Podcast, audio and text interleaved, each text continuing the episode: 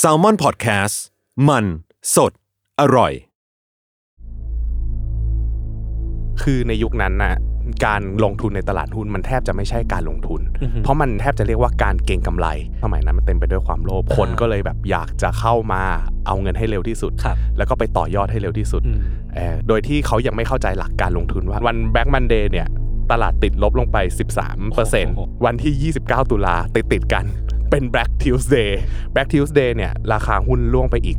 12%มันมีคนคิดกันว่ามูลค่าของการเทรดวันนั้นเนี่ยมันมีเงินขาดทุน เงินในตลาดเนี่ยหายไปทั้งหมดประมาณ 30,000 ล้านเหรียญ ตั้งแต่มียุคปฏิวัติอุตสาหกรรมมาเนี่ยมันคือวิกฤตการณ์ที่ส่งผลเสียหายและยาวนานที่สุดในประวัติศาสตร์ของอเมริกา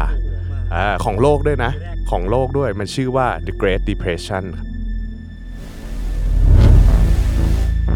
DPA สถาบันคุ้มครองเงินฝาก Presents Money a m a g e d o n วันเงินตราวินาศ สวัสดีครับ นี่คือรายการมันนี่อมาเกดอนนะครับ วันเงินตราวินาศเป็นรายการพอดแคสต์ที่จะมาเล่าเหตุการณ์หายนะทางการเงินให้เห็นว่าวิกฤตการณ์ทางการเงินตราเนี่ยมันจะส่งผลกระทบต่อชีวิตเรายังไงบ้างนะครับ ก็อยู่กับผมครับยศพันวพงศ์นะครับ เป็นตัวแทนจากสมาร์ทพอดแคสต์ ครับ สวัสดีครับ ผมปั้นนายปั้นเงินครับ โอเค เป็นตัวแทนของฝั่งไหน ดี เป็นตัวแทนของคนมีความรู้ อ่าเป็นนักลงทุนทั่วไปครับ เออ เป็น investment planner นะค ค รั รั บบ ผม ครับผมจริงๆก็สำหรับตัวผมอ่ะก็จะเป็นคนที่เป็นคนที่คอยทำหน้าที่ซักถามแล้วกัน ก็อาจจะไม่ต้องแนะนำตัวอะไรบ้าง แต่ว่าจริงๆคือคนน่าจะอยากรู้ว่าคนที่จะมาเล่าเรื่องเป็นคนที่ให้ความรู้เนี่ย ครับ เป็นเป็นใครมาจากไหนพี่ป้านลองแนะนำตัวมากกว่านี้ได้ไหมครับ อ่าขอเทปเดียวพอ อ่าได้ได้ได้ เทปหลังเราจะย้อนกลับมาฟังแล้วกัน อ่าถ้าสมมุติอยากรู้จักผมก็ย้อนมาฟังเทปนี้นะครับ โอเคครับผมปั้นนะครับ จิตรกรแสงวิสุทธ์นะครับ เป็น investment planner ครับ ปกติก็จะมีลงทุนเอง อืม อ่ะ อืม เป็นนัก อืม ลงทุนอิสระนะครับ แล้วก็มีเป็นวางแผนการเงิน แล้วก็ทำเพจให้ความรู้เรื่องการเงิน ชื่อว่าเพจนายปั้นเงิน อืม นะครับ ผม สั้นๆ เท่า ค นี้ รับ พอ ประมาณนี้ ครับ จริงๆก็ถ้าสมมติว่าใครอยากรู้ว่าพี่ป้านมีมุมมองการลงทุนแบบไหนก็เข้าไปติดตามในเพจได้เนอะ ได้ ครับผม ครับ ก็ ผม จริงๆแล้วเนี่ยพี่ปั้น อืม EP แรกเนี่ยที่เราจะบอกว่าเรามาคุยเรื่องการเงินน่ะผมขอถามคำถามแรกก่อนเข้าเรื่องแล้วกันว่า อ่า ทำไมเวลาเราพูดถึงการเงินเนี่ยเราไม่พูดถึงการแนะนำการลงทุนวะเราไม่ทำเหมือนรายการอื่นทำไมเราถึงเลือกที่จะเล่าถึงหายนะวะพี่ปั้น อ๋อ คือจริงๆต้องบอกว่า ถ้าสมมุติเราพูดเรื่องการเงินการลงทุนอะ เออ รายละเอียดมันเยอะมาก อ่าอ่า คือมันจะไม่สามารถเอามาเล่าเป็นคือมันสามารถเอามาเล่าเป็นแบบ เอ้ย เราอยากจะเก็บเงินยังไง อืม เราจะ อืม ต้องวางแผนการเงินยังไงอันเนี่ยอาจจะพอเล่าเป็นอีพีได้ แต่ว่าเนื้อหาตรงเนี้ยผมว่ามันสามารถไปอ่านแล้วเห็นภาพมากกว่า อ่อ่อ่ ถ้าสมมติมาเล่าเป็นรายการเสียงเราอยากหยิบเอาเคสบางอย่าง อ่า ที่มันเหมือนกับว่าเป็นหายนะ หรือว่ามันเป็นเหตุการณ์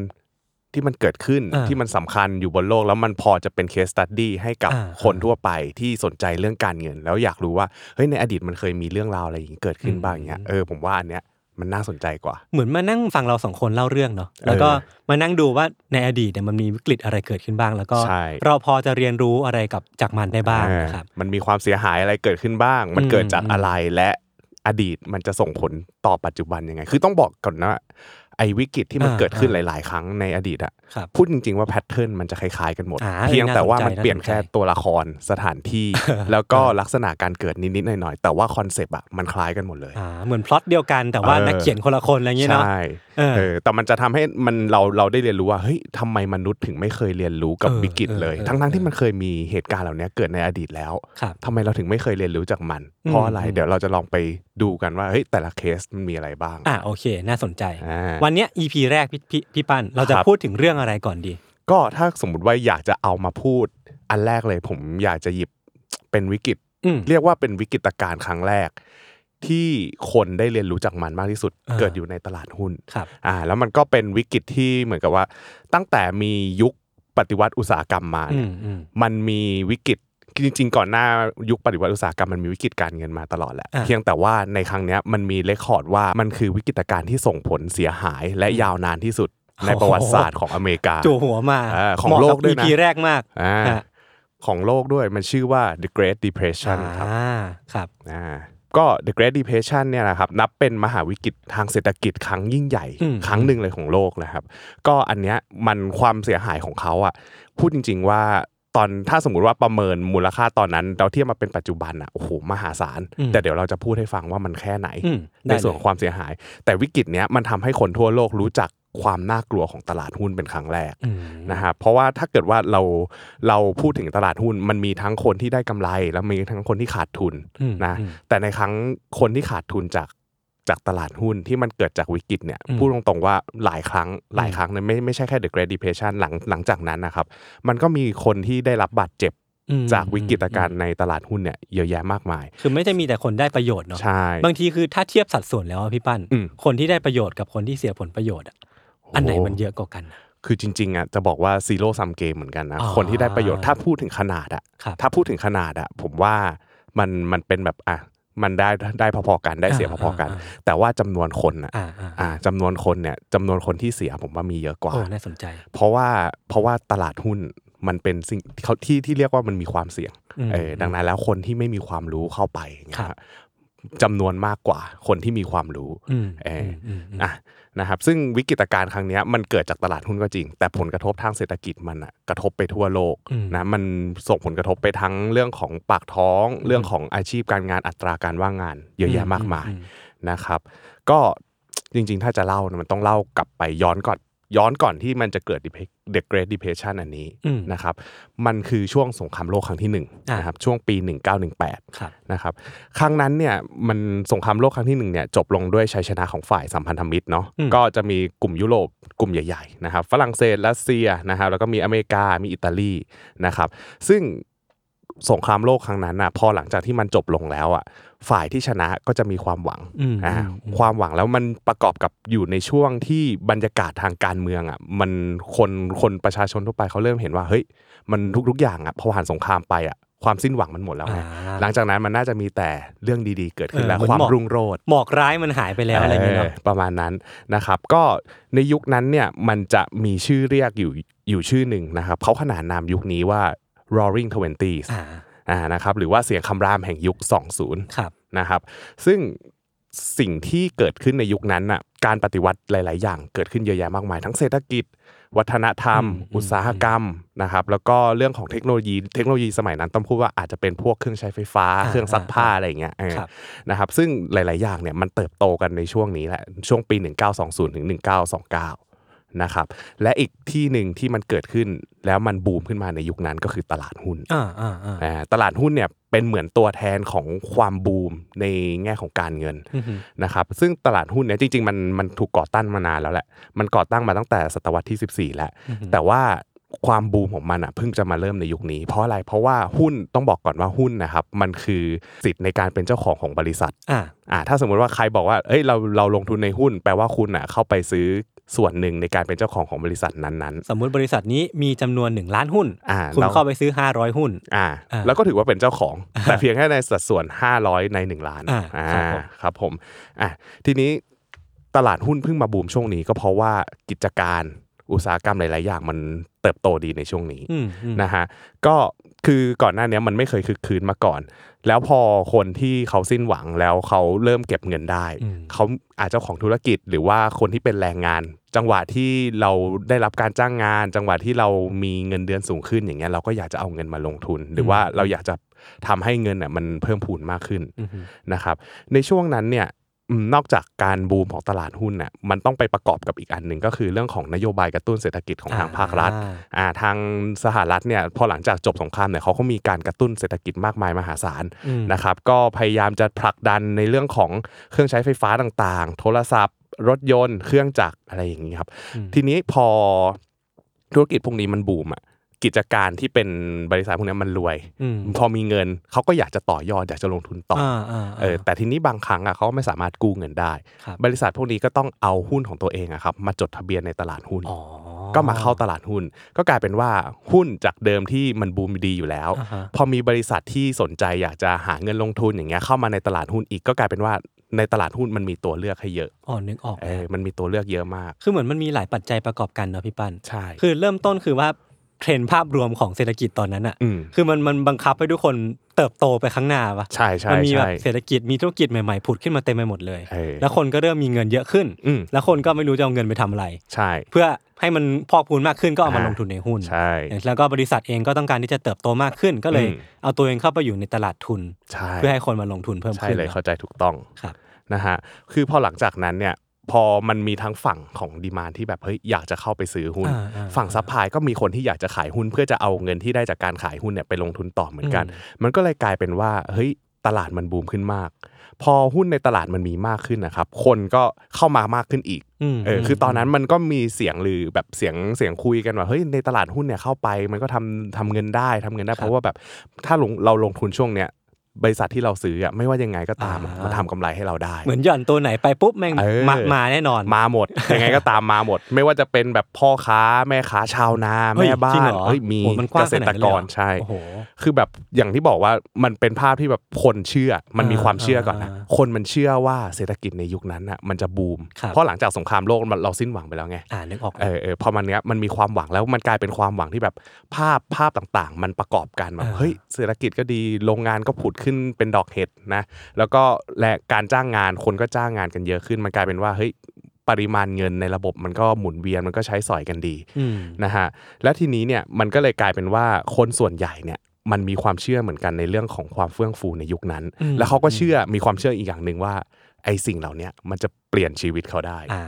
เออคำ ด้วยความคิด basic นี้นี่คือต้องมานะคืออยากให้ทุกคนทดไว้ป่ะว่าแบบ เออเออ ไอความ เออ คิดเนี้ยต้องจำเอาไว้แล้วคนยุคนั้นเขารู้สึกอย่างนี้จริงๆเนาะ เออซึ่งมันเป็นอย่างนี้ทุกยุคเหมือนกันนะ อ่า เอออยากอยากเปลี่ยนชีวิตเนี่ย เปลี่ยน ออ ชีวิต ลงทุนเปลี่ยนชีวิต ครับ นะครับคือเขาอยากยกพูดง่ายๆเขาเขาแค่อยากยกระดับฐานะตัวเองเนี่ย อือฮึ แม้จะไม่มีความรู้ก็ตามนะเพราะว่าแบบ อืม ถ้าพูดถึงแบบชาวนาเกษตรกรอะไรเงี้ยการเข้าถึงองค์ความรู้เรื่องของการลงทุนอะในยุคนั้นก็ต้องบอกว่าอ่ะไม่ใช่แค่ชาวนาเกษตรกรหรอกแม้แต่พนักงานบริษัท อืม บางคนก็ยังไม่ได้มีความรู้เรื่องการลงทุน เพราะว่ามันไม่ได้มีหนังสือเหมือนสมัยนี้ไง อ่า อ่ามันไม่ได้มีบทความไม่ได้มีคลิปวิดีโอสอนว่าเฮ้ย เออ เราจะต้องลงทุนยังไง เราต้องให้ความสำคัญกับความเสี่ยงหรือโอกาสยังไงบ้าง ครับ เออคือช่วงนั้นอ่ะข้อมูลหรืออินโฟเมชันทุกอย่างในตลาดมันแทบจะกลายเป็นศูนย์มันหายากดังนั้นแล้วเนี่ยมันก็กลายเป็นว่าคนที่เอาเงินเข้ามาลงทุนอ่ะ อืม เขาใช้ความเชื่อ อ๋อโอ้โห เห็นภาพ เออ คือจริงๆแล้วพี่ป้านผมอยากให้ขยายความนิดนึงว่า ค ส รับ กิลที่ควรจะมีในการลงทุนอ่ะ อืม แล้วสิ่งที่พ่อค้าแม่ค้าหรือว่าพนักงานบริษัททั่วไปเขาขาดอ่ะหลักๆมันคือสกิลอะไรวะพี่ในการแบบก่อนที่จะเข้าไปลงทุนอะ ฮะคือหลักๆแล้วเนี่ยการลงทุนมันคือความเสี่ยง อืม อ่ามันมีขึ้นมีลงราคาของหุ้นมันมีขึ้นมีลงอยู่แล้ว เพียงแต่ว่ามันจะขึ้นด้วยอะไร อืม และลงด้วยอะไร ครับ นะครับถ้าสมมติว่าเรามีความเข้าใจมากพออ ม มีความสามารถในการบริหารความเสี่ยง อืม ตรงเนี้ยมันจะทำให้เราขาดทุนไม่เยอะ อืม อ่าแล้วก็อาจจะอาจจะเขาเรียกว่าได้กำไรในความเข้าใจของเรา คือตรงเนี้ยถ้าเกิดว่าเขาไม่มีความรู้เลยว่าเฮ้ยหุ้นมันคือธุรกิจนะและธุรกิจจะเติบโตได้ยังไง เพราะอะไรธุรกิจตัวนี้ที่เราลงทุนถึงจะต้องเติบโตเนี่ยอันเนี้ยมันเท่ากับว่าเขาก้าวไปสู่ตลาดด้วยความที่แบบแบงค์ไม่มีความ อ่า ไม่มีความรู้อะไรเลย ซึ่งความไม่รู้เนี่ยคือความเสี่ยง อ๋อโอเค ถ้าเขา ห็นภพ ไม่มีการบริหารความเสี่ยงก็คือเท่ากับว่าเขาไม่มีการบริหารความรู้ อืม เอออันเนี้ยคือความทักษะที่สำคัญนะครับ ที่แบบเอออย่างน้อยเราต้องไม่ขาดทุนแล้วเราก็ต้องมีความรู้ในการลงทุน อืม นะครับอ่าเท่ากับว่าอย่างที่เล่ามาแล้วว่าตลาดหุ้นอ่ะมันเต็มไปด้วย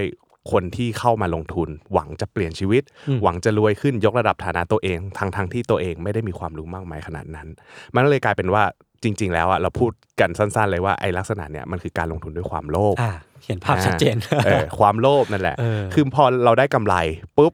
มันก็กลายเป็นว่าเฮ้ยเราเก่งว่ะ เอ้ยเราได้เงินว่ะ เออเราได้เงินว่ะ ชนะมันว่ะ เออ อย่างหลังจากนั้นทำไงต่อเป็นยศยศทำไงได้เงินแล้ว ก็ไปต่อดีครับ เออ ก็ต้องต่อดิ เออ เออหลังจากนั้นก็แบบเอออยากมีเงินมากขึ้น เอาไปลงทุนมากขึ้นในจำนวนเงินที่มากขึ้น อืม อ่าทุกคนคิดเหมือนกันหมดครับว่าเวลาเนี้ยคือช่วงเวลาของการกอบโกย อืมอืม ถ้าไม่กอบโกยช่วงเนี้ยเราไม่รู้อีกแล้วว่า ความรุ่งเรืองตอนเนี้ยมันจะมาอีกเมื่อไหร่ อืมอืม ไอยุค Roaring Twenties เนี่ยนะฮะดังนั้นแล้วอ่ะถ้าเกิดว่าเราลงทุนไปเรื่อยๆ เงินเดือนก็ใช้แล้วปุ๊บปุ๊บเงินออมก็ใช้แล้วปุ๊บ ยื ปุ๊บ มพ่อ ข ยื อ ม ยื แม่ มพ่อยืมแม่เรียบร้อยแล้ว ยืมไปหมดแล้ว เราก็ยังอยากจะลงทุนต่ออ อ่า หลังจากนั้นถ้าเป็นยศยศทำไงต่อดี คือผมอะถ้าเป็นผมนะ เออ ถ้าเป็นผมจริงๆนะผมไม่ทำผม ผมก็เอ้ยกูหมดแล้วกูก็ เออเออ นั่งรออยู่เฉยๆอยู่ที่บ้าน อ่า แต่ว่าผมจะมีเพื่อนอยู่บางคนที่แบบ อ่า แม่งต้องไปต่อว่ะ ไปต่อ ก็จะลงทุนแบบเสี่ยงเลยอ่ะ เออ คือไปกู้ไปขอคนนู้นคน ใช่ นี้เพิ่มขึ้นอะไรอย่างเงี้ยป่ะ ใช่ อันเนี้ยคือสิ่งที่คนยุคนั้นเขาทำต่ออ อ่า คือเขาอะครับ ไปขอกู้จากธนาคาร โอ้โห ซึ่งมันเสี่ยงมากเลย ใช่ คือเขารู้สึกว่าถ้าสมมติว่าเขาไม่มีเงินมาลงทุน มันจะกลายเป็นว่าเขาพลาดโอกาส อื เนี่ย มนั่นคือความ ล เสียดายโอกาสเนอะ ใช่ มันมันเลยกลายเป็นว่าความโลภมันมาบังตา พอบังตาเสร็จปุ๊บ เขาก็แทบจะไม่ได้คิดถึงเหตุผลอื่นแล้วว่า อืม เฮ้ย อืม ดอกเบี้ยมันคือภาระที่เราต้องจ่าย การเป็นหนี้คือเราเป็นภาระคนอื่นเขา อืม เราเป็นการกู้ยืมเขา อืม นะครับ แต่ช่วงนั้นน่ะต้องบอกว่าสถาบันการเงินเองก็ไม่ได้มีคิดถึงเรื่องนี้ อืม สถาบันการเงินเองพวกธนาคารก็มองเห็นถึงโอกาสตรงนี้เหมือนกัน า โอเค ในเมื่อคุณมีความต้องการ เราก็ให้เราก็จัดให้ครับ โอ้โห แล้วก็เปย์ให้เลย เออ นะฮะคือเงินกู้เหล่านี้ไม่ได้มีการสกรีนเครดิตเลย ไม่ได้มีการเช็คว่าเฮ้ยคนนี้มีความสามารถในการชำระเงินไหมทำอาชีพอะไร คืออาจจะมีสกรีนแบบคร่าวๆ แต่ว่าไม่ได้ลงลึก ไม่ได้เจาะลึกเท่า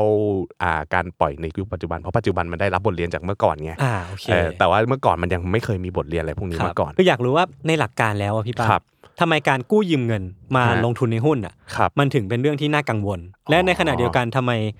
ทะการที่ธนาคารอ่ะ ฮะ ปล่อยเงินกู้ให้คนเหล่าเนี้ยไปลงทุนในหุ้นได้อย่างง่ายๆอ่ะ ครับ ทำไมมันถึงอันตรายวะพี่ อ่า อย่างนี้ครับ คือถ้าเกิดว่าเราเป็นนักลงทุน อืม แล้วเราไปขอยืมเงินกู้มา อืม สมมุติว่าเราอยากลงทุน 1 ล้านบาท ครับ แล้วเราไปขอยืมธนาคารมา 1 ล้านบาท อืม เท่ากับสถานะวันที่เรากู้ยืมเขาอะเราเป็นหนี้เขาอยู่ 1 ล้านบาทหนี้ อ่ะ หนึ่งล้านบาทเราต้องคืน อ่าฮะ แต่เงินที่เราเอามาลงทุน 1 ล้านบาทเนี่ยมันมีความเสี่ยงอยู่สูง อ่า อ่ามันอาจจะกลายเป็นว่าเราขาดทุน อ่า 20% 30%ก็ได้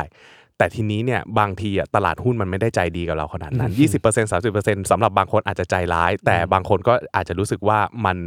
ไม่ได้เยอะอะไรมากมาย อืมอืม แต่ความสามารถในการรับความเสี่ยงกับการมองโอกาสของแต่ละคนไม่เหมือนกัน บางคนเขากู้มาเพราะเขามองว่าเขาสามารถกู้ไอ้ล้านบาทเนี่ยเขาอาจจะทำเงินกลายเป็น 2 ล้าน 3 ล้าน 4 ล้านได้ อ่อ่า เออแม้เขาจะขาดทุนเหลือ 5 0 0 0 0 0 2 0 0 0 0 3 0 0 0เขาก็ไม่แคร์เพราะเขาเชื่อว่าเขาจะ ทำได้ ทำได้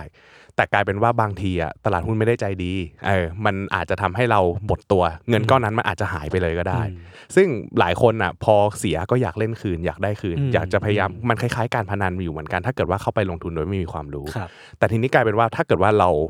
ใช้เงินลงทุนเนี้ยหมดมันหายไปแล้ว อืม แต่หนี่เรายังมีอยู่ อืม เท่ากับว่าเราเป็นภาระแบงก์อยู่หนึ่งล้านบาท อืม เราต้องจ่ายเงินคืน ถ้าเกิดว่าเราไม่มีการทำงานหารายได้ หรือไม่มีรายได้จากส่วนอื่นมาอย่างเงี้ยครับมันเท่ากับว่าเราไม่มีความสามารถในการชำระคืนแบงก์ โอ้โอเค แล้วแบงก์พอเสร็จปุ๊บแบงก์พอไม่มีลูกหนี้หนี้ตรงนี้เป็นหนี้เสีย เงินที่ปล่อยกู้ไปอ่ะแบงก์เองอ่ะเขาก็ยืมคนอื่นมาเหมือนกัน อืม เพียงแต่ว่าเขามาปล่อยดอกในลักษณะที่ว่าได้กินส่วนส่วนต่างของดอกเบี้ยตรงนี้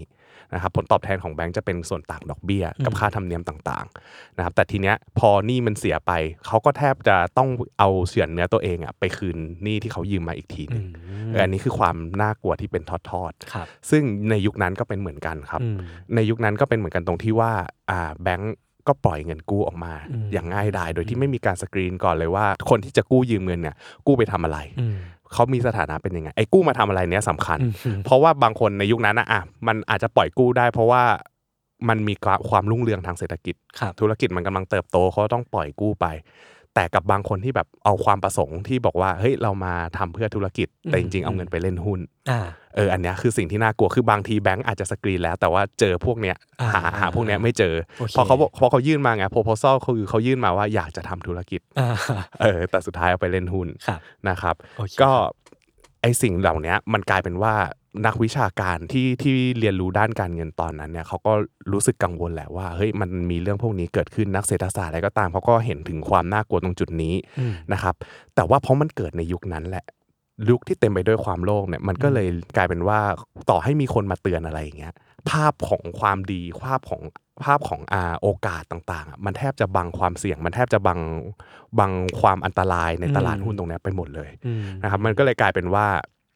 ไม่มีใครเชื่อฟังในสิ่งที่เริ่มมีนักวิชาการหรือผู้เชี่ยวชาญออกมาเตือน ครับ นะครับ คือในยุคนั้นน่ะต้องบอกว่าการลงทุนในตลาดหุ้นมันแทบจะไม่ใช่การลงทุน อือฮึ เพราะมันแทบจะเรียกว่าการเก็งกำไร อืม หรือว่าการที่เข้าไปเล่นหุ้นเอออันเนี้ยคือคนคนส่วนใหญ่เขาจะมีคำว่าเล่นหุ้นกับลงทุนหุ้น อ่าอ่าอ่า เล่นหุ้นคือเก็งกำไรอ่า ครับ ลงทุนหุ้นก็อาจจะซื้อเพื่อถือรอระยะยาวอย่างนี้นะครับแต่ตอนนั้นน่ะมันเป็นการเก็งกำไรระยะสั้นแบบบ้าระห่ำคือซื้อซื้อหุ้นวันนี้ขายหุ้นพรุ่งนี้ แล้วก็ซื้อตัวต่อมา แล้วก็ขายซื้อขายซื้อขายอย่างเงี้ยไปเรื่อยๆ มันคือความแบบความหวังว่าจะได้อะไรแบบเร็วๆฉับฉวยฉับฉวย ใช่ หน่อยเนอะ ใช่ใช่ใช่คือ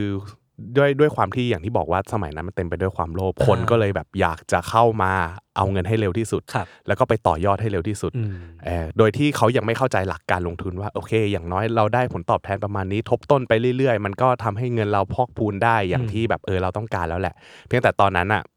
อะไรมาก็ต้องรีบตักตวงไว้ก่อน ครับ นะครับจนในที่สุดนะครับยุคนั้นเนี่ย Roaring Twenties เนี่ยมันเริ่มมีสัญญาณไม่ดี อืม นะครับในวันที่ 3 กันยายน 1929 อืม นะครับดัชนีดาวโจนส์เนี่ยทำจุดสูงสุดเนี่ยอยู่ที่ประมาณ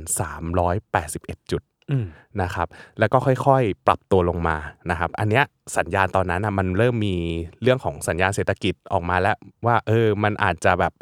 ไม่ได้ดีอย่างที่คิดนะ อืมอืม แต่ทุกคนก็คิดว่ามันเป็นแค่เรื่องระยะสั้น อ่า โอ้ตอนนั้นเศรษฐกิจดีจะตาย ใครจะไปคิดว่า อ่ามั มันจะไม่ อ่า ดีนะครับ ตอนนั้นมันมีอัตราเรื่องของอัตราการว่างงานเนี่ยเริ่มสูงขึ้น ครับ อัตราการว่างงานในที่นี้คือคนที่อยู่ในตลาดเนี่ยเริ่มจะไม่มีงานทำละ อ่าฮะ เออถ้าสมมติว่าเศรษฐกิจมันดีจริง มันมีการจ้างงานจริง อัตราการว่างงานก็ควรจะอยู่ในระดับสูง แล้วอัตราการว่างงานอยู่ในระดับต่ำ อ่าโอเค เออจ้างงานกับว่างงานต้องแยกกัน อ่า นะครับแต่เนี้ยว่างงานอ่ะมันเริ่มสูงขึ้นแล้ว เริ่มมีคนว่างงานเยอะขึ้นแล้ว อือฮึ ผลผลิตทางการเกษตรก็ไม่ค่อยดีเหมือนเมื่อก่อน อืม นะครับเลือกภาคการผลิตเนี่ยเดิมทีมันผลิตมาตลอด มันโตมันโตขึ้นเรื่อยๆ ก็จริง แต่ฐานที่มันโตขึ้นเรื่อยๆ มันเริ่มถึงจุดอิ่มตัว อื มันเริ่มจะโตโตขึ้นไม่ได้แล้ว มันเริ่มชะลอลง ใช่ ไหม มันตอนนั้นอ่ะมันเริ่มมีคนเอะใจว่า เอ๊ะลอริงทเวนตี้เนี่ยมันจะจีรังยั่งยืนไปตลอดไหม เสียงเริ่มแหบแล้วหรือเปล่า เออ มันมันเริ่มจะเออตะโกนดังเกินไปไหม เออ เออแหบแล้วไหมอะไรอ คือสิ่ ย่างง เห เงี้ย ล่านี้ที่ป้านเล่ามามันคือสัญญาณที่มัน ใช่ มันค่อย ๆ แบบผุดขึ้นมาเนาะ ใช่ ไม่ว่าจะเป็นอัตราคนว่างงานอะไรเงี้ยเนาะ มมใช่ คือสัญญาณทางเศรษฐกิจอย่างเงี้ยเขาจะมีรายงานมาตลอด ครับ แต่ว่าเพียงแต่ว่ามีใครให้ความสนใจกับรายงานทางเศรษฐกิจนั้น แล้วเอามาเปรียบเทียบกับการลงทุนไหมก็ไม่มีเพราะว่าคนช่วงนั้นเขาไม่ได้สนใจข้อมูลเออ เออ ไม่ได้รู้เลยว่าเฮ้ยอัตราการว่างงานถ้ามันเกิดขึ้นแล้ว มันจะส่งผลกระทบยังไงต่ออุตสาหกรรม ไม่ได้รู้ว่าไอ้ผลผลิตทางการเกษตรที่ลดลง มันจะส่งผลกระทบยังไงต่อภาคธุรกิจ อืม ทุกคนสนใจแค่ราคาหุ้น อืม นะฮะจนกระทั่งวันที่ 24 ตุลาครับ อืม มันมีเหตุการณ์หนึ่งเกิดขึ้น 24 ตุลาปี 1929 นะครับมันมีเหตุการณ์หนึ่งเกิดขึ้นเป็นสัญญาณแรก อืม ของการพังทลายในตลาดหุ้นในยุคนั้น เขาเรียกกันว่า Black Thursday อืม นะครับหรือว่าวันพฤหัสทมิน อืม นะครับวันนั้นเนี่ยเป็นวันเดียวที่ดัชนีดาวโจนส์เนี่ยร่วงลงมาแรงถึง 11%เ อ่าย ที่เป็นเปอร์เซ็นต์ ยะ นี่ถือว่าเยอะแค่ไหนอะพี่พี่ปันในตอนนั้น เยอะแค่ไหนเหรอ คืออย่างถ้าสมมติจำกันได้ในประเทศไทยอ่ะ อ่า มันเคยมีอยู่ช่วงโควิดที่มันเกิดเซอร์กิตเบรกเกอร์ ครับ เซอร์กิตเบรกเกอร์เนี่ยคือการที่ดัชนีตลาดหุ้นอ่ะมันลดลงมา 10%เ อืม ออซึ่งถ้าสมมติว่าถ้าสมมติว่าวันนั้นน่ะไม่มีเซอร์กิตเบรกเกอร์อ่ะมันอาจจะกลายเป็นว่าตลาดหุ้นมันอาจจะลงไปแรงมากกว่านั้น ซึ่ง 10%ต่อวันเนี่ยมันถือว่ารุนแรงมาก อ่า เออคือถ้าสมมติใครที่ลงทุนในตลาดหุ้นอยู่แล้ว แล้วผ่านเหตุการณ์เซอร์กิตเบรกเกอร์มาจะรู้สึกว่ามันน่ากลัวแค่ไหน แต่ว่าถ้าใครยังไม่เคยเจออย่างเงี้ยก็พูดง่าย ๆว่า ถ้าวันนั้นเราลงทุนไป 1 ล้านบาท ม ภายในเวลา 1 วันเงินหายไป 1 0 0 0 0แสนบาท โอ้โห เออ เออ ใช่ มั วันเดียว มั หายไปเลย ร็วมากเลยอะ แทบจะไม่ต้องใช้อะไรเลยแค่แบบอยู่อยู่เฉยๆ เงินของคุณอยู่ในตลาดหุ้นมันก็ ซึ่ง หายไปเลย ตอนดาวโจนส์วันนั้นนะครับวัน Black Thursday อะมันหนักกว่านั้นอีกใช่ไหม มัน 11% 11% โอ้โห ใช่อันนั้นคืออันนั้นเป็นแค่สัญญาณแรก ครับ นะครับคือคือไอ้ครั้งนั้นเนี่ยมันเป็นครั้งแรกเลยที่ตลาดมันร่วงลงมาแรง อ่า ขนาดนี้ อ่าอ่า คนในตลาดก็ทำอะไรกันไม่ถูก คือเขาไม่รู้กันเลยว่าแบบเฮ้ยมันลงมาได้ยังไง มันลงมาเพราะอะไร มันก็เลยกลัว เออ ใช่มันคือมันคือมีความกลัวคือแรงขายอะแรงขายในตลาดหุ้นนะครับ ส่วนใหญ่แล้วอะมันอาจจะมาจากหนึ่งเลยคือ สัญญาณไม่ดี สัญญาณบางอย่างที่เริ่มมีคนปล่อยของ เริ่มมีคนทิ้งของ อาจจะมาจากคนที่มีความรู้คนที่แบบเออรู้แล้วว่า อันเนี้ยคือจุดที่เขาควรจะต้องขาย อืม แต่การขายของเขามันอาจจะเยอะเกินไปจนทำให้คนในตลาดมันเริ่มกลัว มันเริ่มมีความแพนิค มันก็ อ่า เกิดการแพนิคเซลเกิดขึ้น อ่าฮะ อ่า แพนิคเซลก็คือการขายด้วยความแพนิคด้วยความกลัว ตื่นตระหนก อ่า คือไม่ได้สนใจราคาอะไรเลย คือแบบเฮ้ยขายอ่ะกลัวกลัวกลัวรีบขายขายขายก่อน ขายเพราะความกลัว คือเห็นราคามันรูดลงมาอะไรอย่าง อ่า เงี้ยป่ะ ใช่ คือส่วนหนึ่งอ่ะกลัวกลัวกำไรที่ได้มาจะหายไป อืม ส่วนหนึ่งก็อาจจะกลัวเพราะว่ากลัวเงินหายไป อืม นะฮะอันนี้คือความกลัวแรกนะครับ แต่ว่าตอนนั้นเนี่ยต้องบอกว่าไอ้ภาพของตลาดหุ้นมันไม่มันไม่เหมือนปัจจุบัน ปัจจุบันเรายังเทรดหุ้นบนมือถือเราเทรดหุ้นผ่านคอมพิวเตอร์ แต่สมัยก่อนน่ะมันต้องไปเคาะราคาไปขานราคากัน อ๋อ เขาก็เลยเดินคนทุกคนเนี่ยพากันไปที่ Wall Street อ่าฮะ คือเดินไปที่หน้าสถานที่ทำการตลาดหุ้นนะเพื่อที่จะขายหุ้น โอ้โห แล้วก็กลายเป็นว่ามันกลายเป็นเหมือนกับม็อบม็อบหนึ่งอยู่ห น้า อยู่หน้าบอสตรีท เออเออเออ เออคือถ้าถ้าสมมติว่ามีภาพให้เห็นมันมันจะเห็นเป็นภาพเลยว่าเออมันมีคนไปยืนออกกัน อ่า เพื่อที่จะแบบเฮ้ยขายหุ้นขายหุ้นขายหุ้นต่อคิวขายหุ้นกัน แล้วคือคนเหล่านั้นก็จะเป็นแบบพ่อค้าแม่ค้า เพราะว่า ใช่ พี่ปันก็เล่ามาว่า คนเหล่านี้แหละเป็นคนที่ซื้อหุ้น เออคนพวกนี้ก็แบบหยุดหยุดเลยเฮ้ย เออ ไม่ไม่ลดน้ำต้นไม้แล้วไม่ไม่เก็บผักแล้ว กูไม่เอาอะไร กู แล้ว เา ต้องมารีบ แว ก่อนเลย ออมามา รีบขายหุ้นก่อน ครับ ซึ่งพอมาขายหุ้นตรงเนี้ยเนี่ยเขาก็มายืนออกกันแล้วก็นอกจากนั้นก็มีการคุยกันว่าเฮ้ยพอพอมันมาเจอหน้ากันมันไม่เหมือนโลกออนไลน์ที่ปัจปัจจุบันเราเทรดกันเนาะแบบปัจจุบันเราเทรดเราก็คุยไลน์กันไม่ต้องมาเจอหน้ากัน แต่สมัยนั้นมันก็มีการแบบเฮ้ยมาเจอมาคุย พอคุยกันเสร็จบางทีก็อาจจะได้รับอินโฟเมชันบางอย่างที่คำทำให้เขารู้สึกว่าเฮ้ยเออมันไม่ได้น่ากลัวอย่างที่คิดว่ะ ใช่เหรอยังไม่โกย ยังไม่รู้อ่ะเออบางทีก็แบบมามาก็อาจจะแบบเออเปลี่ยนใจแล้วไม่ขายดีกว่า อ่า พอหยุดอยู่ที่ 11%วันนั้นเนี่ย ครับ ตลาดหุ้นก็ไม่ได้ลงต่อแล้ว เพราะเริ่มแบบเออ อ่า เริ่มมีสัญญาณบางคนที่แบบเออมันคงไม่ได้ร้ายแรงขนาดนั้นแหละ เออ มันแค่แบบเป็นระยะสั้นตลาดหุ้นมันขึ้นมาแรงสุดท้ายมันก็อาจจะต้องมีย่อบ้าง อ่า อ่าอาจจะต้องมีลดแรง ย่อเพื่อขึ้นต่อ ใช่ย่อเพื่อขึ้นต่อเอ ออะไรอย่างเงี้ยวันนั้นเนี่ยดาวโจนส์ปิดที่ 299.47 จุดนะครับทุกคนก็เชื่อว่าเออมันเป็นเหตุการณ์ระยะสั้น แยกย้ายกันกลับไปนอน นะครับอ่าต่อมาวันจันทร์ อืม พอวันพฤหัสปุ๊บวันศุกร์เสาร์อาทิตย์อ่าสมัยนั้นน่าจะยังมีการเปิดตลาดหุ้นวันเสาร์อยู่ ม เออศุกร์กับเสาร์เหตุการณ์ปกติไม่มีอะไรอ่าเปิดมาวันจันทร์ 28 ตุลาคมครับ ม เหตุการณ์ใหม่เกิดขึ้น Black Monday นะครับตลาดหุ้นลงไปอีก 13เปอร์เซ็นต์ โอ้โหโอ้โห นะ คือวันนั้นน่ะคือช่วงนั้นเนี่ยมันมีเหตุการณ์อะไรเกิดขึ้นเขาจะเรียกว่า Black ครับ Black Monday Black Thursday อ่าฮะ นะครับวันวัน Black Monday เนี่ยตลาดติดลบลงไป 13% โอ้โห นะครับปิดอยู่ที่ 260 จุด ครับ นะครับจากจุดสูงสุดที่ 381นะฮะอ่าลงมาแล้วประมาณ 100 จุดอ่าต่อมาวันที่ 29 ตุลาติดติดๆกัน เป็น Black โอ้ Tuesday โหไม่ ละดำเรียกได้ว่า เออ ปฏิทินนี่คือมีแต่สีด เออเออปฏิทินนี่แทบจะเอาหมึกดำถมไปเลย นะครับกลายเป็น Black Tuesday Black Tuesday เนี่ยราคาหุ้นล่วงไปอีก 12% ำครับ นะครับ มันมีคนคิดกันว่าราคาหุ้นอ่ามูลค่าของการเทรดวันนั้นเนี่ย อืม มันมีเงินขาดทุน เงินในตลาดเนี่ยหายไปทั้งหมดประมาณ 30,000 ล้าน โอ้ เห โห รียญ อันนี้คือค่าเงินปัจจุบันหรือว่าค่าเงินตอ ค่าเงินสมัยนั้น โอ้โห ใช่ อันเนี้สามหมื่นล้านเหรียญคือค่าเงินสมัยนั้น โอ้โห นะครับคือเริ่มจากคนในตลาดเนี่ยพอวันไอ้ Black Monday เริ่มมีการขายออกมาก่อน ครับ พอขายเสร็จปุ๊บมันเกิดมันก็เลยเกิดกลายเป็นว่าเฮ้ยเมื่อวันพฤหัสเพิ่งมีคนขายมาเองนี่หว่า อืม คนก็เริ่มกลัวแล้ว เริ่มกลายเป็นว่าเฮ้ยหรือว่าไอ้จริง ๆ แล้วอะสิ่งที่เรากลัววันนั้นมันจะเป็นความจริงวะคนที่คือแบบโหถือคนที่ถือมาตั้งแต่วันพฤหัสอะก็ถือมาเรื่อยๆ ก็คิดว่าเออเรายังมีความหวังที่หุ้นจะเด้งหุ้นจะขึ้นอีกแหละ อ่า สุดท้ายพอมันมาเจอ Black Monday อย่างเงี้ยส่วนหนึ่งที่มาออกกันหน้าตลาดหุ้นก็ต้องพยายามขายออกก่อน ครับ เพื่อที่จะหนึ่งไม่ว่าจะอ่ารักษารักษากำไรไว้อุตสาห์ได้กำไรมาตั้งเยอะขายออกก่อนละกัน แม้จะกำไรจะได้น้อยลงแต่ก็ขอขายไว้ก่อนมันเลยกลายเป็นแรงขาย บางคนไม่ได้กำไรก็ขอขายเพื่อเอาเซฟต้นทุนนะครับคือพอมันมีแรงขายอย่างนี้เกิดขึ้นมันมีหลากหลายสาเหตุของแต่ละคนมากมายนะครับคือพอมันขายออกมาเยอะๆอย่างนี้เนี่ย ตลาดหุ้นก็ร่วงลงร่วงลงราคาหุ้นของหุ้นทุกตัวไม่ว่าใครจะถืออยู่ก็ตามอะครับมันร่วงลงร่วงลงร่วงลงเรื่อย อืม ๆนะครับซึ่งบางส่วนอย่าลืมว่าเขาไปกู้ยืม เออว่ะ มา ใช่ใช่ เออ เออ ถ้าเขาไม่กู้ยืม ถ้าเขาไม่ขาย เงินเขาอะสมมติว่าหุ้น 10 บาท เหลือ เออ 1 บาทอย่างเงี้ยสมมติเขากู้เงิน สิ มา บเท่า ใช่ สมมุติเขากู้เงินมา 1 ล้าน เหลือ1นึ่งแสน โหยแล้วอีกเก้าแสนเขาก็ต้องไปหามาคืน ใช่อีก9ก้าแสนเนี่ยคือภาระหนี้ที่เขาต้องหามาคืน หนักหนา ใช่ครับ อันเนี้ยมันคือภาระเนอกอันเนี้ยเป็นแค่ภาระเงินต้น ครับ แต่ความจริงการยืมเนี่ยมันมีภาระดอกเบี้ยด้วย อืม เออแล้วสมัยก่อนเนี่ยช่วงที่ยุคนั้นน่าจะถ้าจำไม่ผิดตัวเลขของดอกเบี้ยก็ถือว่าสูงอยู่ อ่า เออคือคนที่ไปกู้มาเพราะขาดความรู้บางคนก็ไม่ได้ขายนะ อือหือ ก็แบบก็ยังถืออยู่แล้วก็รู้สึกว่าเออขายทำไมเขาขายอะไรกันเหรอ อืม อะไรอย่างเงี้ยคือแบบเราไม่ได้มีความรู้ในการลงทุนขนาดนั้นนะ อ๋ออ๋อ เออแล้วไปกู้ยืมมา บางทีเราก็กลายเป็นหนี้โดยที่ไม่รู้ตัว ครับ คือแบบเขาไม่สามารถตัดสินอะไรได้เลย คือไม่สามารถตัดสินใจได้ว่าช่วงนี้ควรทำอะไร ช่วงนี้ควรทำอะไร อืม อันเนี้ยมันเลยคล้ายกลายเป็นความน่ากลัวที่ผสานกันระหว่างความโลภที่เกิดจาก อืม ความไม่รู้อ่าแล้วก็ความโลภที่เกิดจากการกู้ยืม อืม เอออันเนี้ยรวมกันปุ๊บกลายเป็นหายนะในตลาด ครับ นะครับหลังจากเกิดภัยพิบัติในตลาดหุ้น 3 วันอ่า อืม Black Thursday Black Monday แล้วก็ Black Tuesday เนี่ยตลาดหุ้นดาวโจนส์ก็พากันพาเลทลงต่อเรื่อยๆ คืออาจจะไม่ Black แล้ว อ่า อาจจะแบบเออลงทีละนิดแต่ลงตลอด เป็นขาลงมาตลอดกินเวลาประมาณ 3 ปีครับ โอ้โหเชี่ย สาม ขนลุก ปี ข คื น อ ลุกเลยครับ คือคือคือถ้าสมมติเราเราเปรียบเทียบภาพดูอะก่อนหน้าเนี้ยมันเคยเป็นช่วงยุคเฟื่องฟูมาก อ่า แบบ อ่า เฮ้ย Rolling Twenties เนี่ยแบบโหดีมากเลยภาพสวยงาม แต่พอมายุคเนี้ยทุกคนกลายเป็นว่าหดหู่ ม เออแล้วมันประกอบกับภาพของความเชื่อมั่นในตลาดตอนนั้นอะมันพังทลายลง ม สถาบันการเงิน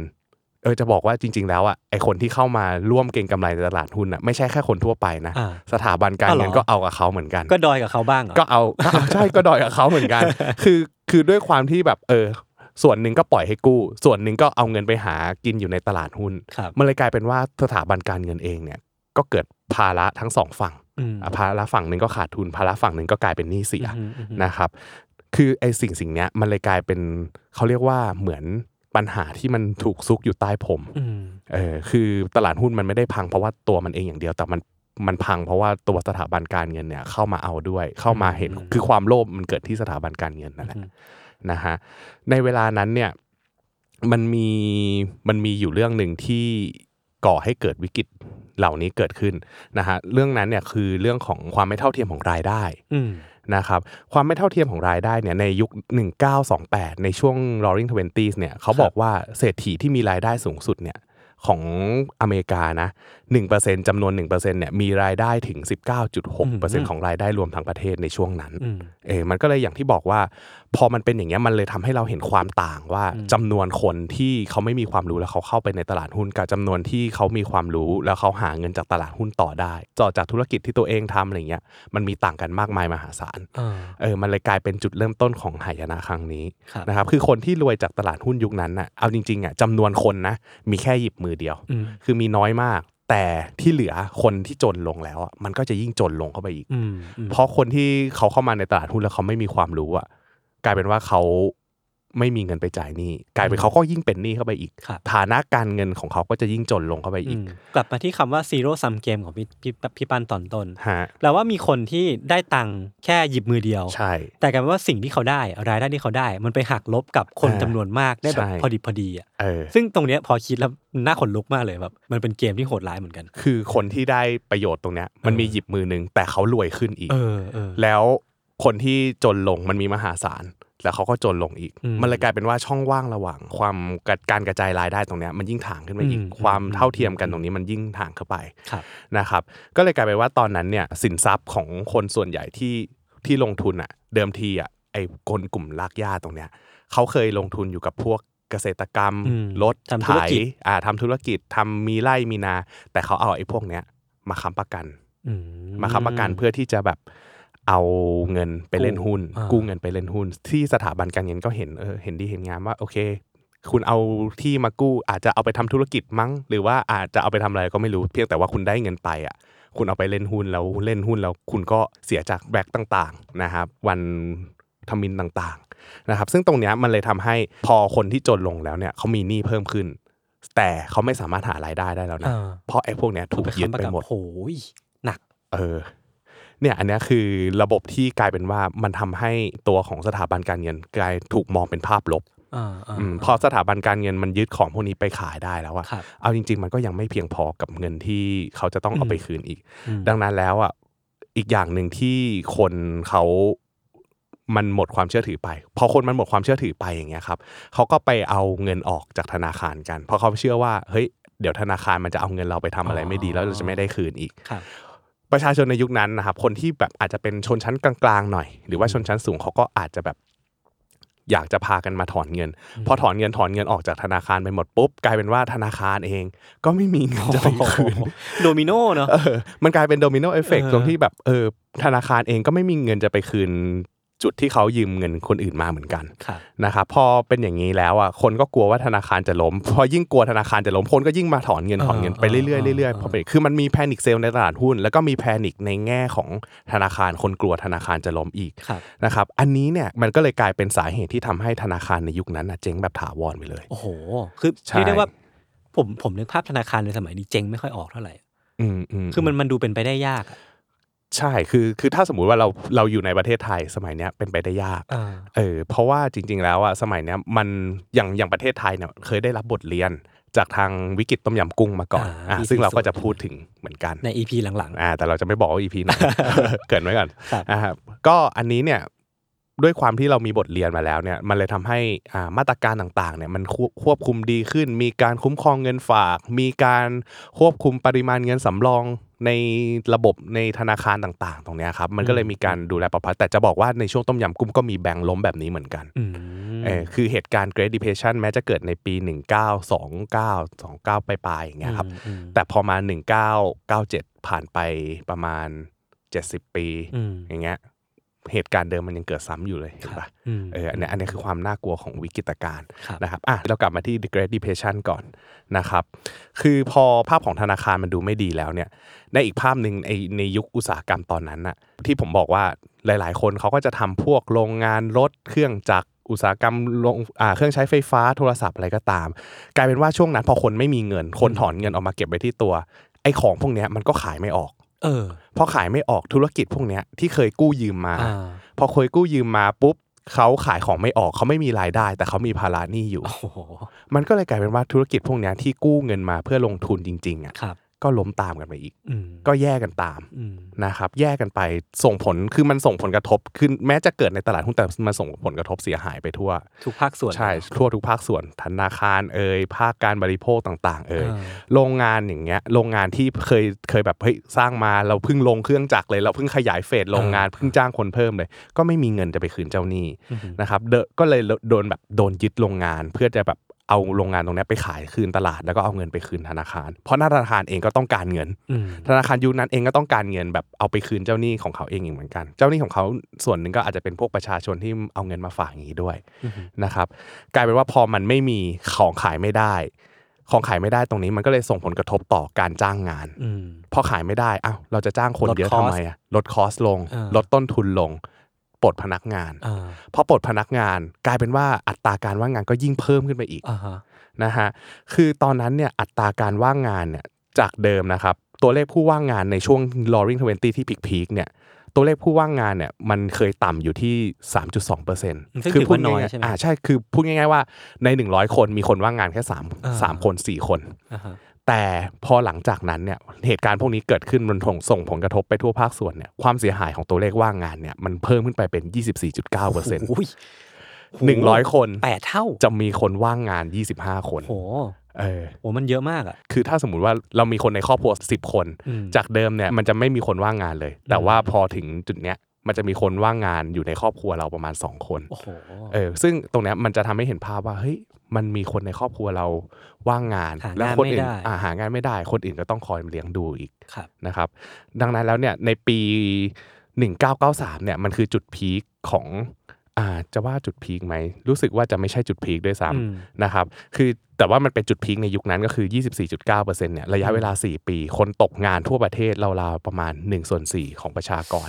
โอ้ไม่อยากนึกภาพเลยอะ อืม เออ นะครับ ผมเข้าใจแล้วทำไมเขาถึงใช้คำว่า the Great Depression ใช่คือด้วยด้วยผลกระทบอย่างเงี้ยมันเลยส่งส่งผลให้แบบทุกๆ อย่างมันซึมยาว ครับ นะครับปี 19 1933เนี่ยธนาคารกว่าประมาณ 1 0,000 แห่งทั่วสหรัฐคือสหรัฐเขาจะมีหลายรัฐ อืม เออแต่ละรัฐก็จะมีการคุ้มครอง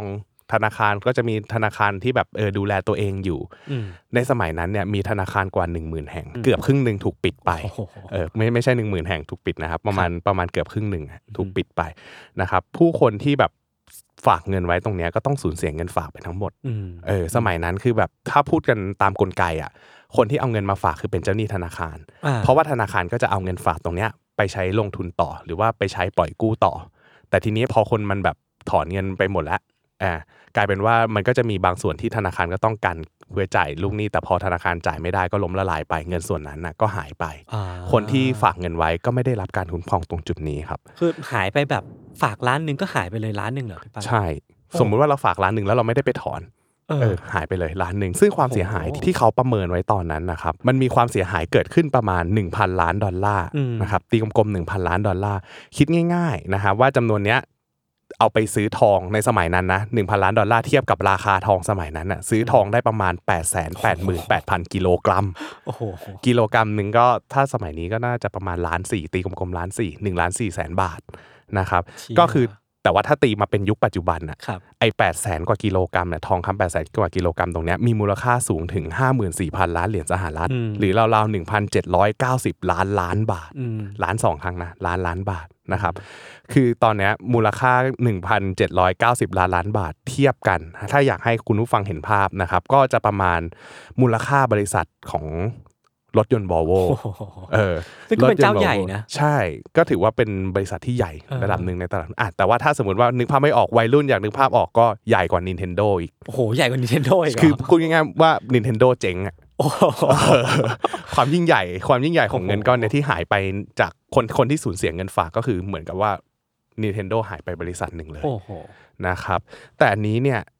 มีมีคนคิดว่าเฮ้ยถ้าเกิดว่ามันเกิดเศรษฐกิจแย่ๆอย่างนั้นน่ะ อืม แล้วเงินฝากของเราในยุคเนี้ยจะได้รับการคุ้มครองหรือเปล่า เออ มันก็เป็นเรื่องที่น่าคิดนะพี่ปานคือ เออ เวลาเวลาเรานึกภาพอะสมมุ อื ติ ม ว่าผมแทนสายตาคนปัจจุบันมากๆเล อื ย อ นะ ฮึ คือเราอะมักจะคิดว่าการฝากเงินธนาคารแม่งเซฟมากเลย ใช่ แต่ปรากฏว่ามันก็มีเคสให้เห็นอย่างใน อืม ยุคของ The Great Depression ว่าแบบเงินฝากมันหายวับไปกับตาได้อะ ใช่ครับ อืม แต่ว่าในสมัยเนี้ยมันยังโชคดีตรงที่ว่า เออ เรายังมีสถาบันคุ้มครองเงินฝากนะครับ หรือ ครับ DPA นะครับ ที่ทำหน้าที่คุ้มครองเงินฝากดอกของรายย่อยเนี่ย ให้กับประชาชน เออเออ นะครับ เออ ซึ่งประชาชนเนี่ยไม่ต้องกังวลว่าเฮ้ยถ้าสมมติว่ามันเกิดเหตุการณ์ไม่ดีอะไรอย่างเงี้ยเงินของเราจะกลายเป็นศูนย์ เพราะว่าจะมีทาง DPA ที่ตั้งขึ้นมาเพื่อดูแลเงินฝากเนี่ยคุ้มคอยคุ้มครองเงินให้กับประชาชนคนไทย ครับ นะครับซึ่งประโยชน์ของการมีระบบคุ้มครองเงินฝากเนี่ยก็อย่างน้อยๆถ้าสมมติว่าสถาบันการเงินแห่งหนึ่งที่เราฝากเงินไว้เนี่ยมันล้มลงนะอาจจะเกิดวิกฤตอะไรก็ตามมากระทบ แล้วเกิดการล้มละลายตรงเนี้ยเงินฝากบางส่วนของเราเนี่ยครับก็ยังจะได้คืน อืม อ่าซึ่งเป็นระบบการคุ้มครองที่ทำให้เราค่อนข้างมั่นใจได้ว่าเงินฝากเราจะไม่หายไปไหน อืม นะครับและอีกอย่างหนึ่งก็จะทำให้ระบบของสถาบันการเงินเนี่ยมีความเข้มแข็งมากขึ้นด้วย อือฮึ นะครับแล้วก็มีเรื่องของการที่เขาแบบคอยดูแลเรื่องผลประโยชน์จากทางภาครัฐด้วยและภาครัฐเนี่ยก็ไม่ต้องใช้เงินประชาชนมาจ่ายเงินคืนให้กับคนที่ล้มละลายไป อืม แบงค์ที่ล้มละลายไปอย่างนี้ อืม นะครับซึ่งหลังจากนั้นเองเนี่ยทางหลังจากเกิด The Great Depression เองเนี่ยทางสหรัฐเองเนี่ย อ่า ก็มีการตั้งหน่วยงานมาดูแลตรงนี้เหมือนกัน คือเรียกได้ว่า DPA ก็คือเอาโมเดลจาก ใช่ ของทางสหรัฐมา ซึ่งสหรัฐเองก็ได้เรียนรู้ครั้งใหญ่ อ่า เป็นบทเรียนครั้งใหญ่ ใช่ใช่ จนมีนโยบายนี้ขึ้นมา อืมแต่ว่ารู้สึกว่า D- DPA นี่จะมาหลังต้มยำกุ้ง อ่า คือหลังจากหลังจาก The Great Depression อีกหลายปีเหมือนกัน ผม นะครับโอเค คืออย่างที่บอกไปตอนต้นแหละว่า อืม หลังจากเกิดเหตุการณ์เนี้ยผลกระทบมันไม่ได้อยู่แค่ในสหรัฐ อืม มันลามไปทั่วโลกด้วย อืมอืม นะครับเพราะว่าหลังจากที่เริ่มมีบริษัทบางที่เนี่ยมันล้มลงนะครับทั่วโลกก็ต้องได้รับผลกระทบจากการที่การเป็นคู่ค้ากันอะ อ่า เออยุโรปเองก็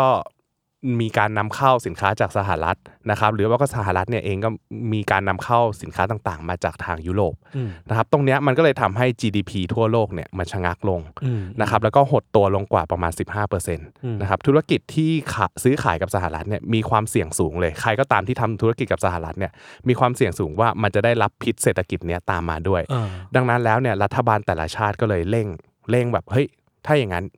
เร่งภาษีนำเข้า คุณอย่าไปทำการค้าขาย เพราะไม่งั้นเดี๋ยวเชื้อมันจะลามมา จริงผมอยากรู้ตรงนี้เพิ่มนิดหนึ่งพี่ปานว่า ครั แบบ บทำไมการที่เศรษฐกิจของอเมริกามันพังอ่ะ อืม แล้วมันเหมือนเป็นพิษที่ลามไปทั่วโลก คืออยากรู้ว่าในแง่การปฏิบัติแล้วอ่ะ อ่า เออการทำคู่ค้ากับประเทศที่เศรษฐกิจกำลังพังอ่ะ อืม มันส่งผลยังไงบ้างครับ เอาง่าย ๆ ว่าถ้าเกิดว่าเราเป็นคนที่ขายของให้กับ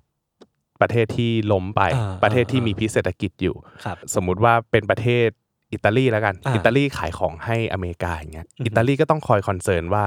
เฮ้ย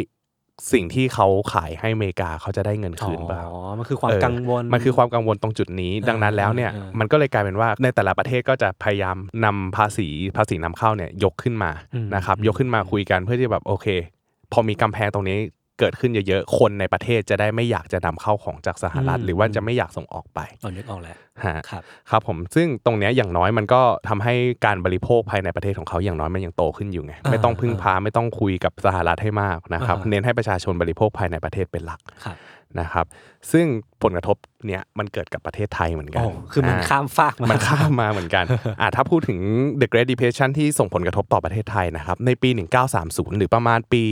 2473 เนี่ย อืม ด้วยความที่ภาพเศรษฐกิจทั่วโลกมันเกิดผลเสียหายจาก The Great Depression เนี่ย ราคาข้าวของไทยที่ส่งอ่ะ มันหายไปประมาณ 2 ใน อ่า 3นะครับ ภาวะหนี้สินที่ทำการค้าจากต่างประเทศเนี่ยก็มีเพิ่มขึ้นนะครับ มันก็เลยทำให้เรื่องของการคลังรัฐบาลในยุคนั้นนะครับ ราชสำนักเองก็เกิดวิกฤตเหมือนกัน มีการลบลดงบประมาณมากมายมหาศาลในประเทศ คืออไม่มีการดูแลเรื่องของปากท้องประชาชนมากเท่าเมื่อก่อนนะครับข้าราชการจำนวนมากก็ถูกปลดนะครับ อืม มันก็เลยเป็นสาเหตุที่ทำให้ประชาชนในยุคนั้น เริ่มมีความไม่พอใจ อืม นะครับมันก็เลยไปคาบเกี่ยวกับเหตุการณ์ อ่า 2475อ่าจุดเนี้ยมันอาจจะเป็นเหมือนตัวเร่งที่เข้ามาทำให้รู้สึกว่าเออมันมีการเหลื่อมล้ำ ทางนโยบาย นึกออกแล้ว อืม อาจจะต้องการการจัดการที่รวดเร็วฉับไวแล้วก็ ใช่ เห็นใจประชาชนมากขึ้น อ่าไม่ต้องมีการกระจุกตัวอยู่ที่ อ่าง งบประมาณส่วนไหนเป็นหลักเป็น ครับ พิเศษนะครับอ่าอันนี้คือผลกระทบที่เกิดกับประเทศไทย อืม นะครับหลังจาก 3 ปีที่สหรัฐซบเซามาเนี่ยในยุคในยุคนั้นอ่ะต้องลืมผู้ชื่อประธานาธิบดี ยุคนั้นเนี่ยเป็นยุคประธานาธิบดีฮูเวอร์ อือหือ นะครับทุกๆอย่างมันเริ่มดีขึ้น เพราะว่ามันมีประธานาธิบดีคนใหม่ขึ้นมา ชื่อว่าแฟรงกิงดีลูสเวล ครับ นะครับแฟรงกิงดีลูสเวลเนี่ยคุณลูสเวลเนี่ยชนะการเลือกตั้งในปี 1932นะครับแล้วก็เริ่มนโยบาย New Deal นะครับ New Deal เนี่ยมันเหมือนกับว่าการเริ่มใหม่ทั้งหมดนะครับไม่ว่าจะเป็นการพยายามกระตุ้นเศรษฐกิจภายในประเทศ พยายามทำให้มีโครงสร้างพื้นฐาน มีสร้างเขื่อน มีเพิ่มอัตราการจ้างงานในประเทศให้เพิ่มขึ้น อืม ตรงเนี้ยพอมันมีรัฐเข้ามาช่วย คือคือรูสเวลเนี่ยเชื่อว่าถ้าเกิดว่ามันมีการกระตุ้นตรงเนี้ยมันจะทำให้การจ้างงานในประเทศเพิ่มขึ้น อืม การบริโภคภายใน อืม ประเทศ อืม ก็จะเพิ่มขึ้นตาม ครับ นะครับเขาก็เลยพยายามใช้ไอนโยบายเนี้ยเข้ามาเพิ่มในการกระตุ้นเศรษฐกิจนะครับสร้างความเชื่อมั่น อีกอย่างหนึ่งก็คือสร้างความเชื่อมั่นก็คือเขาสั่งปิดธนาคารที่ไม่มีความมั่นคงทิ้งเลย โอ้โห คื เด็ด ตัด ขาด ตัดพิษร้ายออกจาก เออ ระบบเลย เออ ตัดอะไรที่เป็นท็อกซิกเนี่ยกับระบบเศรษฐกิจเนี่ยตัดทิ้งไปหมดเลย แล้วพยายามสร้างความเชื่อมั่นในระบบสถาบันการเงินมาใหม่ เพราะว่าระบบสถาบันการเงินถือเป็นระบบที่สำคัญต่อการขับเคลื่อนเศรษฐกิจ อือฮึ นะครับซึ่งพอมองเห็นตรงจุดนี้เนี่ยเขาก็ตัดตัวที่เน่าๆทิ้ง แล้วเก็บไว้แต่ตัวที่รู้สึกว่ามีมาตรฐานมีความมั่นคงมากเพียงพอที่จะก้าวหน้าไปต่อ ครับ ในอนาคตพร้อมกัน อืม นะครับแล้วก็ลดพยายามลดเหมือนกันพยายามลดเรื่องของความเหลื่อมล้ำ อืม ก็พยายามจ้างงานคนรากหญ้ามากขึ้นนะครับรูทเวลเนี่ยใช้ความใช้เวลาสร้างความมั่นใจนะครับแล้วก็กระตุ้นเศรษฐกิจขึ้นมาเรื่อยๆนะครับทำให้จากเดิมเนี่ยที่อัตราการว่างงานอยู่ที่ประมาณ 25%เนี่ อื ย ม มันลดเหลืออยู่ที่ 14-19% ก็ดีขึ้นนะ เออ ก็ดีขึ้นเยอะเหมือนกันตลอดเวลา 2 สมัยมั้งเออตอนนั้นน่าจะ 2 สมัย ก็แปด ที่ ปีได้ อ่าประมาณ 8 ปี ที่แบบดำเนินนโยบายตรงนี้นะครับ เศรษฐกิจเนี่ยแม้จะไม่ได้ดีเหมือนช่วง Roaring t w e n t ซึ่งคุณรูสเวลเองเนี่ยเขาก็สร้างความมั่นใจให้กับประชาชนได้นะครับแล้วเขาก็เออมีความคิดว่าเอออย่างน้อยๆอ่ะประชาชนคิดเหมือนกันว่ารูสเวลเนี่ยแหละเป็นพระเอกขี่ม้าขาวที่จะพาให้ประเทศชาติเนี่ยรอดพ้นจากวิกฤต อ่า The Great Depression นี้ คือ ไป จาก ได้ ความหดหู่มันเริ่มมาเป็นเริ่มมีความหวัง อ่า เริ่ม เริ่ม เห็นแส กลั ง บ สว่าง มา ปลายอุโมงค์แล้ว ใช่ เออ และแสงสว่างปลายอุโมงค์นั้นนะครับ ก็เชื่อว่ามันเกิดขึ้นอีกครั้งในวันที่ 7 ธันวาคม ปี 1941 ครับ คือวันที่ญี่ปุ่นส่งเครื่องบินเข้าโจมตีอ่าวเพิร์ลฮาร์เบอร์ อืม ฮะ ก็คือจุดเริ่มต้นสงครามโลกครั้งที่ อ่า สอง มันคือจุดเริ่มต้นของสงครามโลกครั้งที่ ครับ 2 คือทำไมมันถึงกลายเป็นแสงสว่างปลายอุโมงค์ทั้งๆที่มันดูน่าจะน่าก เอ ลัว อเออนั่นดิ เพราะว่าสหรัฐเนี่ยในยุคนั้นพอหลังจากที่โดนญี่ปุ่นโจมตี ญี่ปุ่นตอนนั้นพยายามก้าวขึ้นมาเป็นมหาอำนาจทางทหารมากขึ้น ครับ นะครับสหรัฐเองก็จำเป็นจะต้องประกาศสงครามอย่างหลีกเลี่ยงไม่ได้นะครับ สงครามโลกเนี่ยเป็นจุดที่ดูจะโหดร้าย แต่จริงๆแล้วอ่ะการมีสงครามอ่ะมันทำให้เกิดการผลิตมากขึ้น สหรัฐจำเป็นจะต้องผลิตเครื่องบิน เรืออาวุธสงครามต่างๆ ต้องมีโรงงานพวกนี้เกิดขึ้น ไหนจะมีแรงงานทหารอีก จุดเนี้ยมันทำให้คนน่ะมาสมัครทำงานอะไรก็ตามที่มันเกี่ยวกับสงคราม มาผลิตอาวุธให้มาผลิตเรือมาผลิตเครื่องบิน มาผลิตพวกยุทโธปกรณ์ต่างๆ แล้วอีกอย่างหนึ่งก็พยายามมาสมัครเป็นทหารเองเพื่อที่จะออกรบ มอืม ตรงจุดเนี้ยมันทำให้อัตราการว่างงานเนี่ยมันลดลงมาต่ำกว่า 10% โอ้โห จากเดิมเนี่ยสิบสี่ถึง เกื สิบเก้าเปอร์เซ็นต์อบ20 เออ เกือบยี่สิบ20 มันลดลงมาต่ำกว่าสิบเปอร์เซ็นต์ได้เพราะว่ามีสงครามโลกครั้งนี้ ครับ รัฐบาลพยายามสร้างหนี้ รัฐบาลเขาก็ไปสร้างหนี้เหมือนกันนะ อ่า รัฐบาลสหรัฐเองเนี่ยก็สร้างหนี้ขึ้นมาเพื่อที่จะเอาเงินตรงเนี้ยมาเป็นงบประมาณในการทำสงคราม อืม นะครับ เศรษฐกิจพอมีสงคราม หลังจากที่สหรัฐเติบอ่าหลังจากที่สหรัฐเนี่ยชนะสงครามก็เติบโตขึ้นประมาณ 17%เปอร์เซ็นต์ อืม ก็ถือว่า อืม จากเดิมเนี่ยเป็นเศรษฐกิจซบเซามาตลอดพอเจอสงครามปุ๊บอ่ะโตเลย คืนนี้เราพูดกันในแง่ของการเงินเศรษฐกิจนะ อ่า คือเรา ใช่ จะไม่พูดถึงความโหดได้ายของสงครามเพราะว่าทุกคนน่าจะรู้กันอยู่แล้วแหละ ครับ แต่กลายเป็นว่า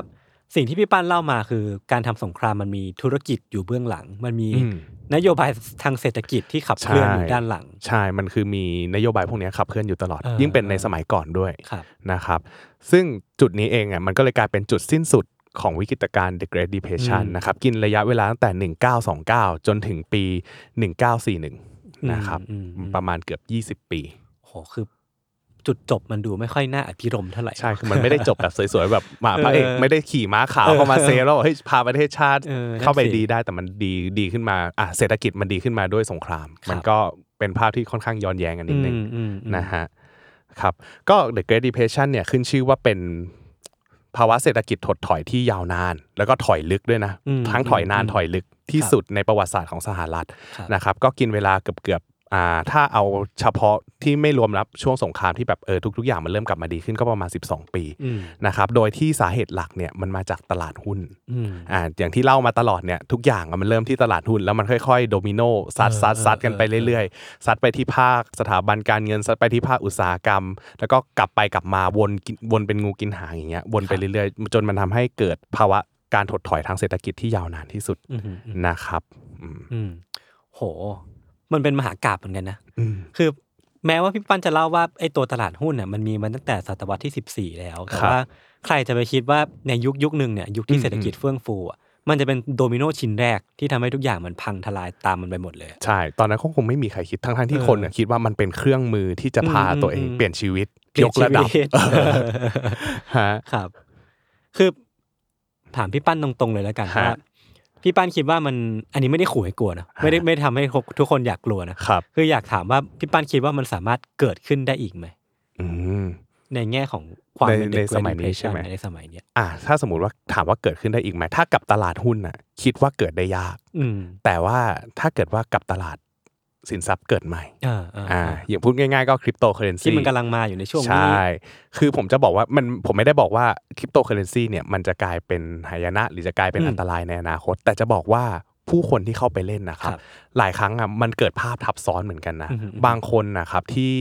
อาจจะไม่ได้มีความรู้เลย ไม่ได้มีความรู้เลย ไม่ได้ทำการศึกษามาก่อนเลย เพียงแต่รู้ว่าเฮ้ยถ้าเราเอาเงินไปลงทุนในคริปโตเคอเรนซีหรือลงทุนในสินทรัพย์เกิดใหม่อย่างเงี้ย อืมอื มันอาจจะช่วยให้คุณเปลี่ยนชีวิตได้ ครับ หรืออาจจะทำให้เราเนี่ยได้กำไรมากมายมหาศาล อืม แต่ทั้งนี้ทั้งนั้นไม่ว่าจะยุคไหนก็ตาม ในยุค The Great Depression ก็ตาม ตอนนั้นเนี่ยตลาดหุ้นเพิ่งมาเฟื่องฟู จริงๆคริปโตเองก็เกิดมานานแล้วเหมือนกัน เพียงแต่ว่ามันเพิ่งมาเฟื่องฟูในยุคนี้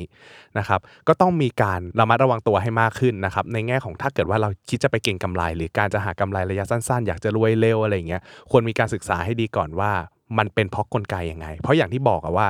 ตอนที่ชาวนาหรือเกษตรกร หรือว่าแม่บ้านพ่อบ้านอย่างเงี้ยเข้ามาเล่นหุ้นในช่วง The Great Depression เขาแทบจะไม่มีความรู้เลย เพียงแค่เขารู้ว่าถ้าวางเงินไปในหุ้นตัวไหนจะได้เงิน อืม เออคือเขามองแค่ราคาหุ้นเขาไม่ได้รู้เลยด้วยซ้ำว่ากลไกการทำงานของหุ้นเป็นยังไง อืม หุ้นจะจ่ายผลตอบแทนยังไง มีความเสี่ยงอะไรบ้างเขาแทบจะไม่รู้เลย ครับ นะครับซึ่งอันนี้ก็ต้องบอกให้ระวังว่าถ้าเกิดว่าเป็นคนที่ลงทุนอยู่ในยุคนี้ ไม่ว่าจะหุ้นเทคโนโลยี หรือว่าคริปโตเคอเรนซีหรือว่าสินทรัพย์เกิดใหม่ต่างๆ ก็ตาม ก็ควรจะมีความรู้ซัพพอร์ตนะครับเพราะว่าตลาดหุ้นเนี่ยมันไม่ว่าจะตลาดหุ้นหรือตลาดสินทรัพย์อะไรก็ตาม มันสามารถทำให้เราอะเกิดภาพความโลภ อืม ได้อยู่ตลอดเวลา อืม และมันก็สามารถล่วงหล่นลงมาได้ เพราะความกลัว เพราะความโลภของเรา อยู่ที่ อืม ตัวเราว่าเราจะเอาชนะมันด้วยความเข้าใจหรือว่าความรู้มากน้อยแค่ไหน ครับ นะครับหรือว่าเราจะปล่อยให้ตัวเองเนี่ยเป็นเหยื่อของวันเงินตราวินาศอีก โอ ต่อ เค ไป ครับผม กลับมาที่แท็กไลน์สวยๆไป อ่ะมา เออ จบที่นี้ เลยนะฮะ คือจริงๆแล้วอ่ะตอนตัวอย่างตอนแรก EP เนี้ยมันก็ได้เป็นการเซตมาตรฐานแล้วกันเซตเซต อืมอืม เรื่องเล่าว่า ครับ เราก็จะเล่าเรื่องทีมทีมๆนี้แหละพี่ปั้นเนาะ อืม ว่าแบบเป็นเรื่องของเงินตรา ครับ คือจากกลิ่นของเงินที่มันหอมหวนอ่ะ เออ มันนำไปสู่ความ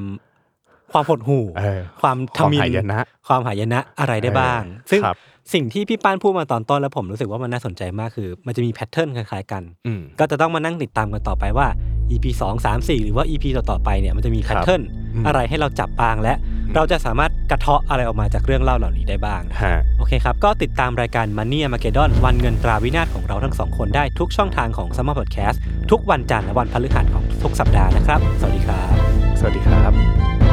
บ